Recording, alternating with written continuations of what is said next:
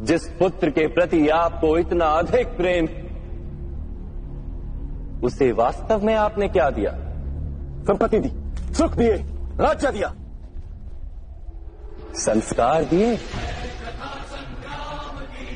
विद्या दी धर्म का ज्ञान दिया गुरुदेव।